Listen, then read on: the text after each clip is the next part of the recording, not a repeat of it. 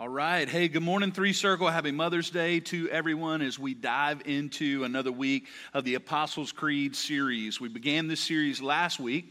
What we're doing is we're looking at this ancient creed.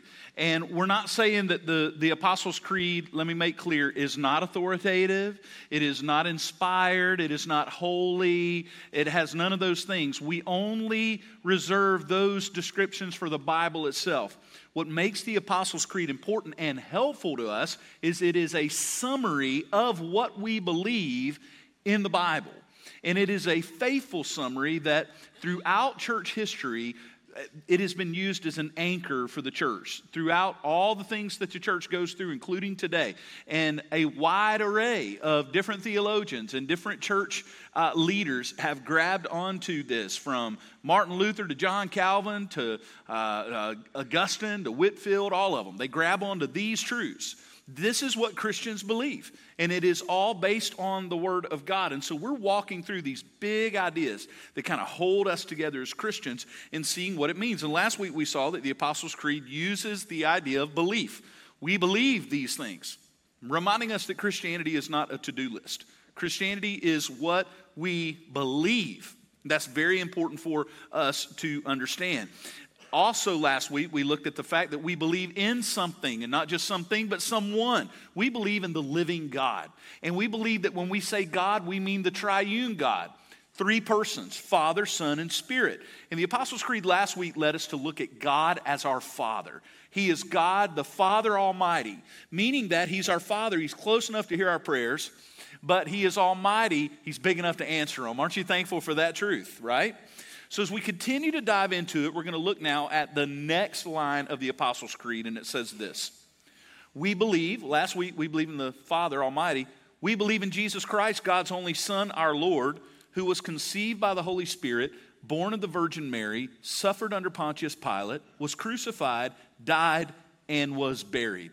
Today we're going to begin looking at the Son. We're going to spend two weeks on uh, God the Son. And today we're going to look at this aspect of the Jesus, the Son of God, that he was fully human and that he was fully God. We're going to look at that and why it's so important. Now, just like last week, we saw that we have these pervasive views of, of what the Father looks like from our culture. We have some of Jesus too. In fact, if you grew up like me, many of you think this is what Jesus looks like. You think he looks like that. And because that picture hung in a whole lot of churches and still does, that, that picture was in my church growing up. And then the first church I served in as a minister, that picture was there. And I don't want to hurt anyone's feelings. I just want to let you know that guy's name is Fred, and he uh, surfs in San Diego. Uh, that's a white dude with 1976 hair. He could be the lead singer of the Eagles. You know what I mean? I mean, that, that's not, and again, I'm going to make you uncomfortable here because you go, that's what I thought Jesus looked like. It's because someone hung that picture up. That's a white dude from San Diego. I'm just helping you here, okay? So there's that pervasive view of who, who Jesus the Son is. And then there was a mini series made in the late 70s that became like maybe one of the big influencers on what people think Jesus looks like. And it was called Jesus of Nazareth. They spent a ton of money, and that became the new pervasive view, at least in America and really worldwide. That guy is a British guy. He's from London. His name's Robert Pattinson, and he's, he, he his like distinctiveness is his blue eyes, all right? And uh, yeah, right? Not the new one, not Batman, the old one, okay? And so, and his that that's his eyes, and look at those eyes, man. And so that's what a lot of people started believing Jesus looked like. Now, I'm sorry, that guy is drinking Earl Grey tea in the morning in London and they picked him because of his eyes. And that's what Jesus was a Middle Eastern Jewish man. He probably didn't have those blue eyes. Okay, I'm just trying to help you.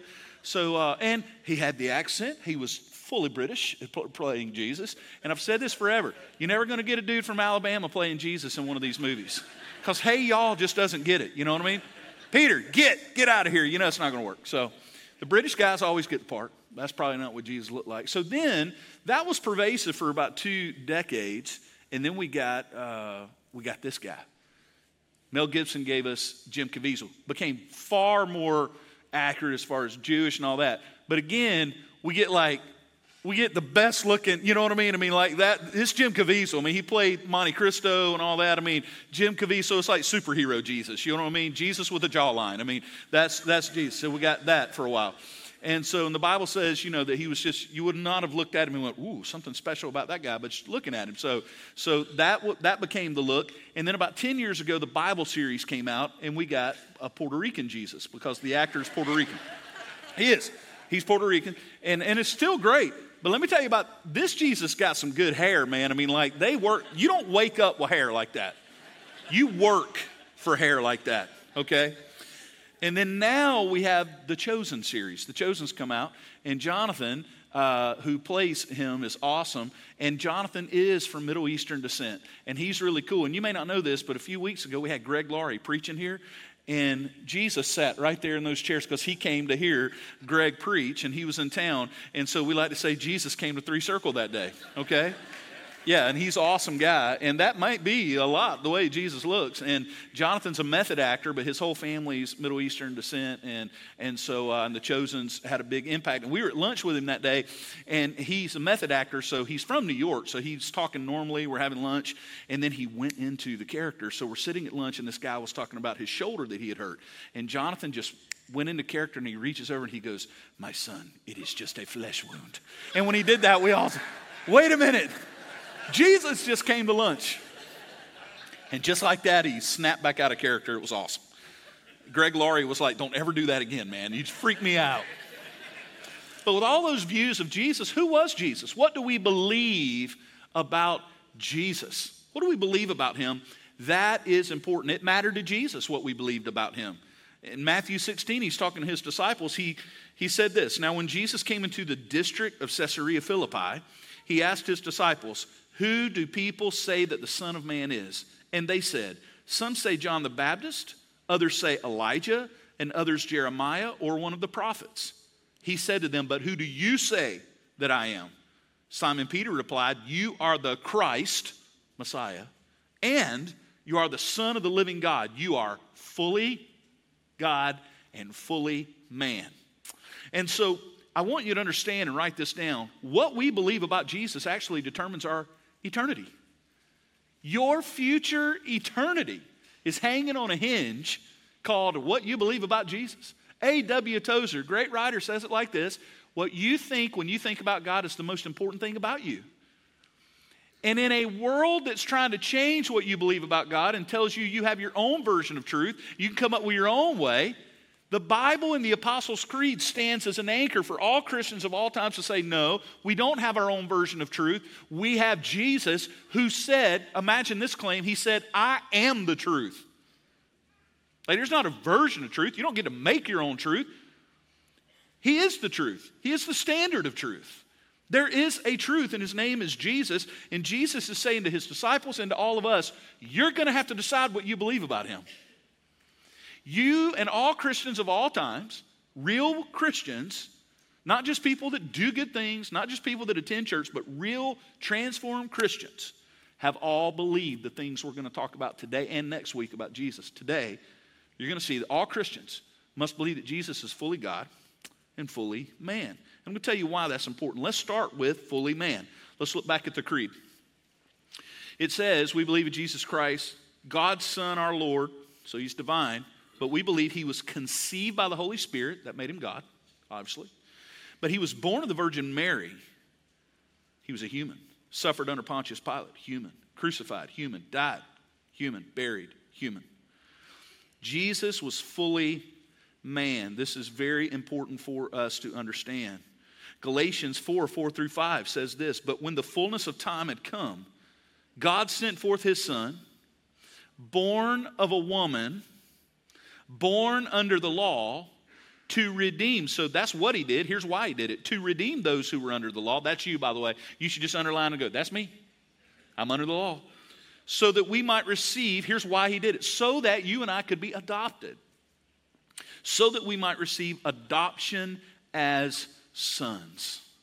Now let's dive into that. First of all, you need to understand why this is important, the way Jesus was born. You need to understand that he really was born. He had a normal human birth in one sense, okay? He was born just like all human. It wasn't some kind of like lightning from heaven and there's a baby. And no, no, he was born the way humans are born, fully human. But I want you to see something that the Apostles' Creed made clear born of the Virgin Mary. Now, this on Mother's Day is important for you to understand. Where do we get our sin nature? All humans have a sin nature. Where did we get it? On Mother's Day, it's important you understand. From your daddy. you got it from your daddies. That's where you got it. Because the Bible says in Adam, all of us sinned. It's this idea of headship that the Bible lays out for us. For us to understand this piece of the puzzle, you need to understand that when Adam fell in the garden, he represented all of us. And Jesus then is called in the New Testament the second Adam. So those of us who believe in Jesus through our faith in him by his grace, we then are not represented by Adam anymore. I became a Christian at 12.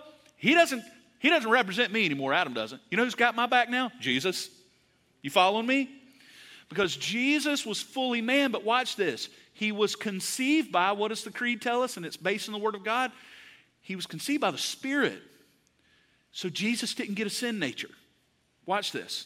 He was conceived by the Spirit, born of a woman, so that he could be fully God and also fully human, but without a sin nature, meaning there's been three perfect humans ever Adam, Eve, Jesus.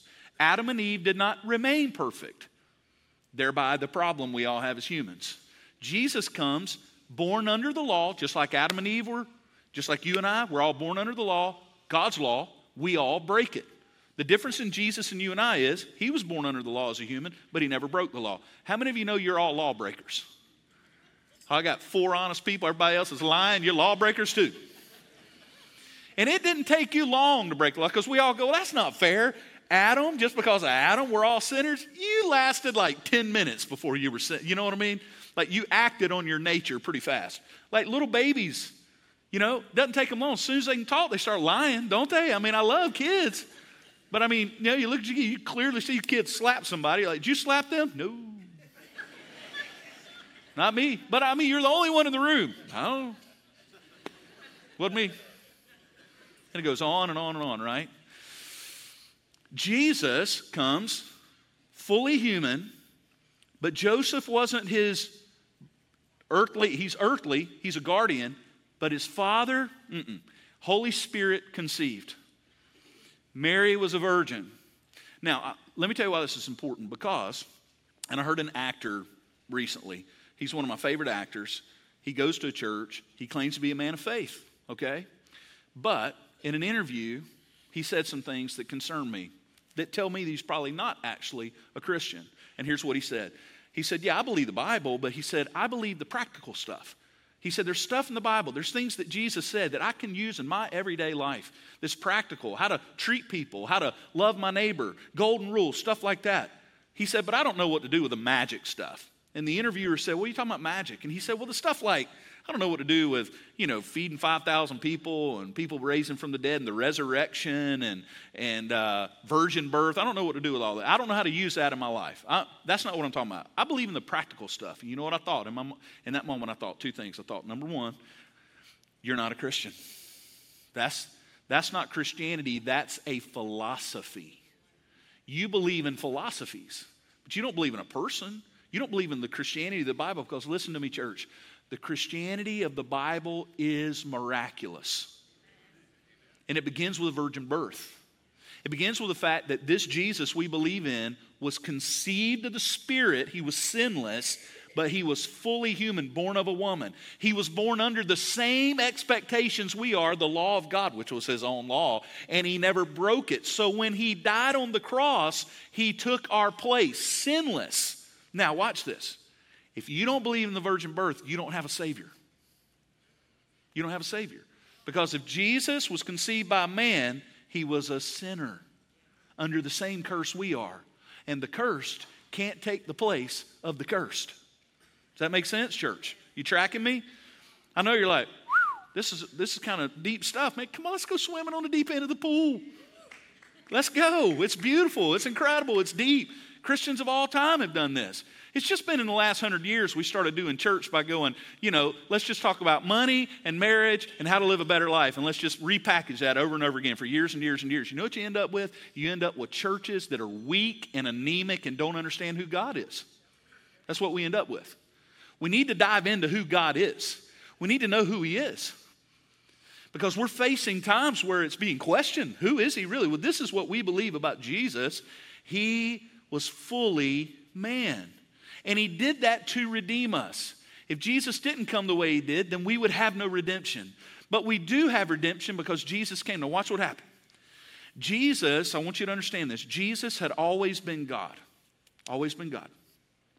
There was never a time where Jesus was not. He was the time, just like his Father, just like the Son and the Spirit, all, all three, always God. But at the incarnation, which we celebrate at Christmas time, silent night, you know, all that, Jesus did not stop being God. That didn't happen. He didn't cut himself in half and become part God or less God in order to be a man. He remained fully intact, God, his nature, his God nature. But he added to himself a human nature and a human body. And forever will be. So watch this. He, so when we say fully God and fully man, we mean that. Because if he's half God and half man, he can't save us. That, what are we even talking about now? But he's fully God. He never stopped being God. And he's fully man. And because of that, he can take our place. He can be our Savior. Do you see that?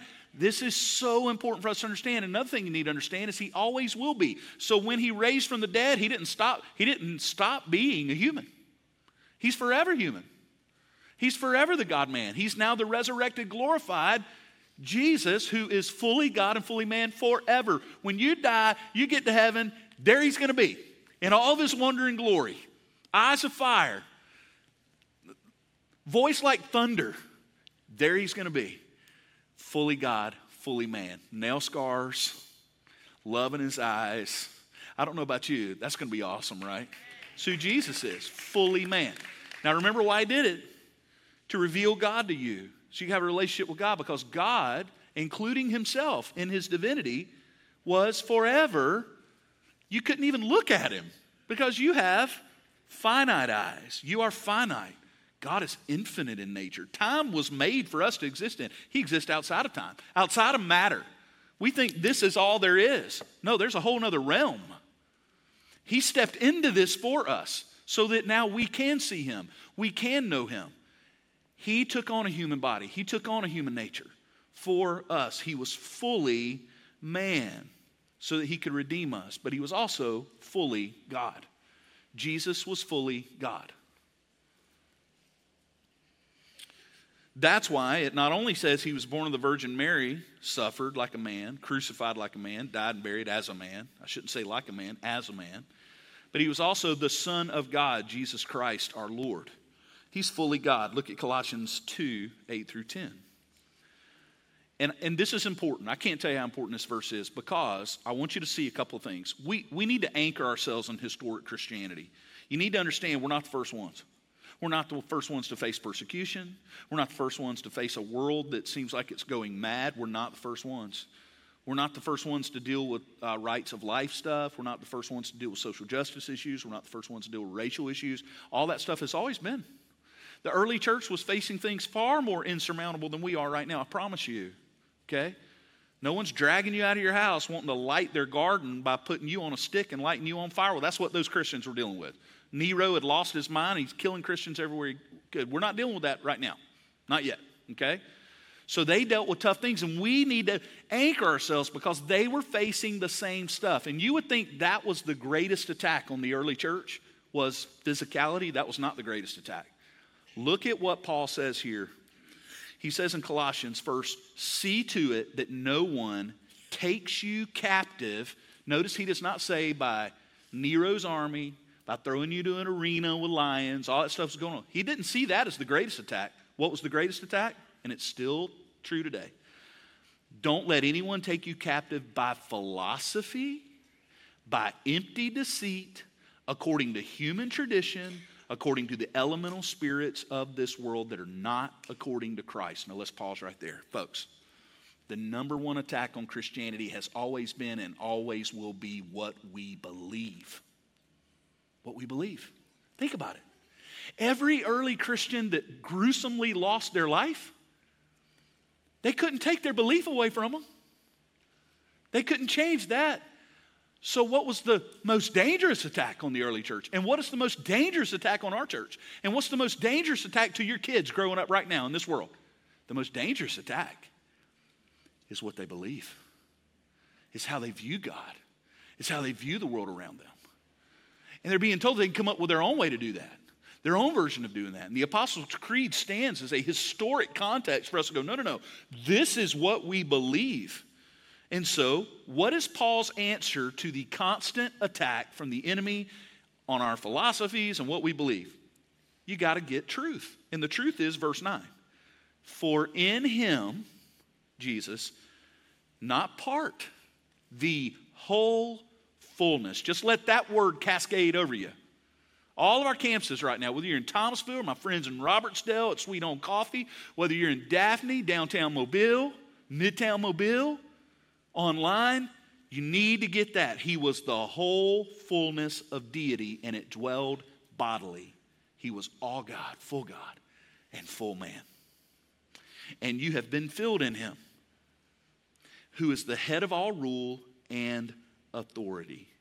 So important for us to understand. Don't, don't forget this picture of the Trinity that we gave you. This view of the Trinity is very important for you to understand. Jesus is fully God, the Father, fully God. Spirit, fully God. Jesus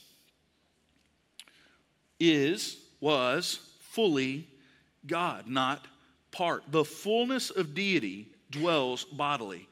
Jesus was able to say to the people around him, and it's what got him in a lot of trouble, as he would say, When you look at me, you're looking at the Father. He stood in the temple one day and he said, Before Abraham was, Jesus was looking at them and saying, I've been, he was probably 32 years old when he said that. So what he was saying is, I've been a man for 32 years. I was God forever. I've always been. Before Abraham in that desert, I was. There's never been a time that I wasn't. All things were created by me, through me, ultimately for me. It's mind blowing, isn't it? And yet he's standing there in a human body for us, to save us, to win us, to give his life for us. And that brings us to the next point because I promised you in this series that we wouldn't just take a journey to learn more. That's fun, but that's just information. I want transformation for me and you. So, as we learn about who Jesus is, it should change us. I want what we learn on Sunday to change what we do on Monday. I want Sunday morning to change Monday morning. Well, how's that going to happen? Because right now, Chris, you just told me God's Jesus is fully God, fully man. How's that going to change the way I live? Well, this is important because Jesus, the Son, has made it possible for us to be children of God. That means that if you're here today and you're lost and you've been playing this southern religion game where you're a good person, you think that's going to get you into heaven, I just want to make it clear it will not. It will not. You are going to die. You do have to face eternity. And the only way you get into heaven is through the Son. And the only way you do that is by believing upon Him. That's the only way, guys. But He has made a way. The Son has made it possible for you to be children of God. And it's by adoption. It's only through God. You weren't born naturally children of God, you were born in rebellion. So when you watch the Grammys and people go, We're all the children of God. no, we're not. No, we're all created by Him. We're all created by God. How do you become a child of God? By being adopted. Someone had to come get you. Jesus did. Jesus went and did this. And why did he have to be fully God, fully man? Watch this. And why did he have to be born of a virgin? Why did all that have to happen? Why did he why could he not receive a sin nature, but he had to be fully God? Why did why all of that? Because God is righteous, just, and holy. And loves you. Those two things are true. We have broken his law for him to remain fully just, fully righteous, fully holy. He can't give an inch. None of that can be compromised. So, how could a loving God who's also just and righteous and holy bring us into his family without losing any of his righteousness, holiness, and justice? He does it by coming himself and doing what he did for us and making a way for every son and daughter who has become a child of God through the adoption of Jesus Christ, for every one of us, God kept completely intact his justice, his righteousness, and his holiness by pouring out his wrath rightfully on our sin in the person of Christ. So that now there's no condemnation for us. And because we have a new high priest in Jesus who is fully human, one theologian says one nail scarred hand on us, humanity, and one nail scarred hand on divinity is able to pull us together and adopt us into the family of God.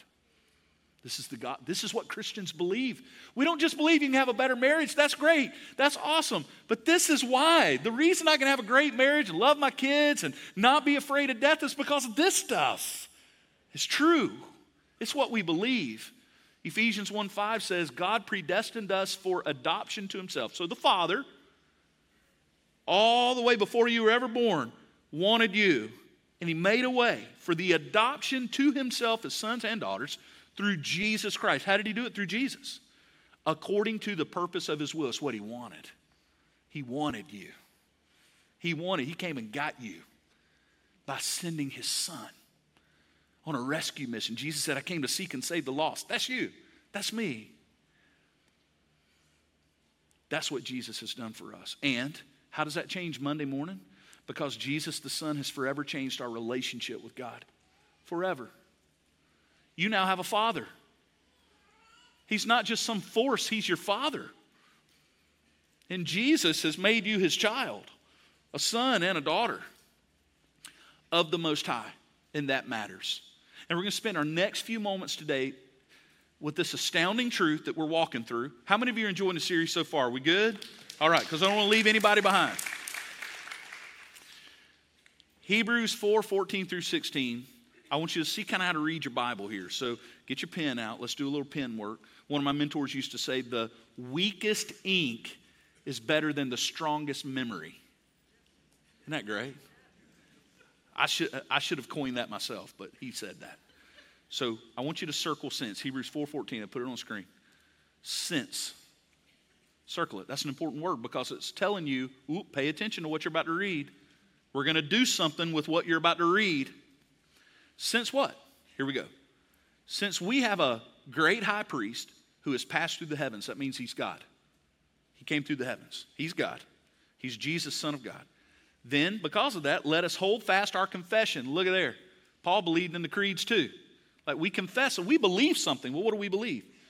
We do not have a high priest who's unable to sympathize with our weaknesses. Pause. How many of you have weaknesses?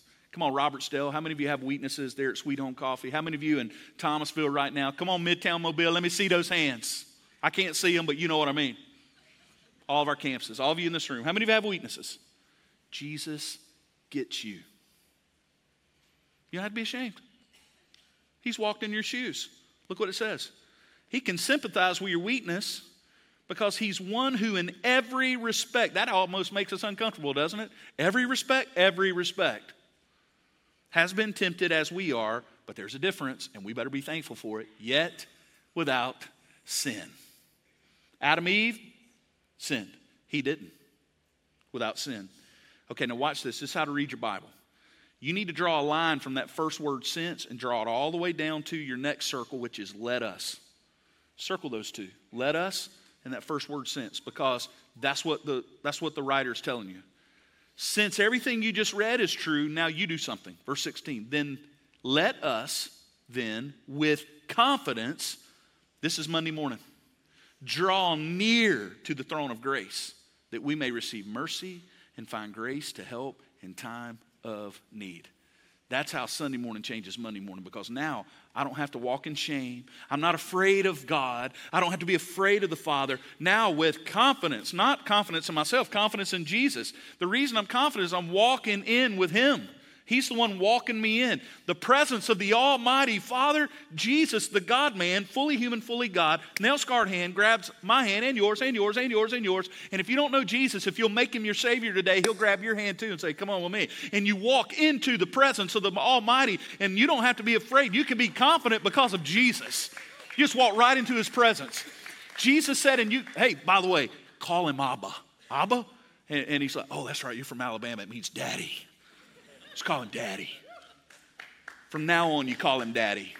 You sure I can call him daddy? You call him daddy. He's your daddy. You're his son. You're, you're his daughter. Don't you ever think of there's no condemnation for you now. I took every bit of it on the cross. All that's gone. It's been fully paid. Your debt's fully paid. You walk into his presence. You do it every day. This is why we can pray and worship and go to the Father with confidence because our God has adopted us by Jesus, the God man. That's why it matters. It matters. And so this is what we believe in a world that says there's all kinds of versions of truth. No, this is what we believe. And today, that changes everything. Everything. Let's pray together. Jesus, we love you. And in just the first part of studying who you are, fully God, fully man, we know this can impact us so deeply, and we pray it will. We love you, and we worship you, and we praise you, and we honor you now in Jesus' name. Amen.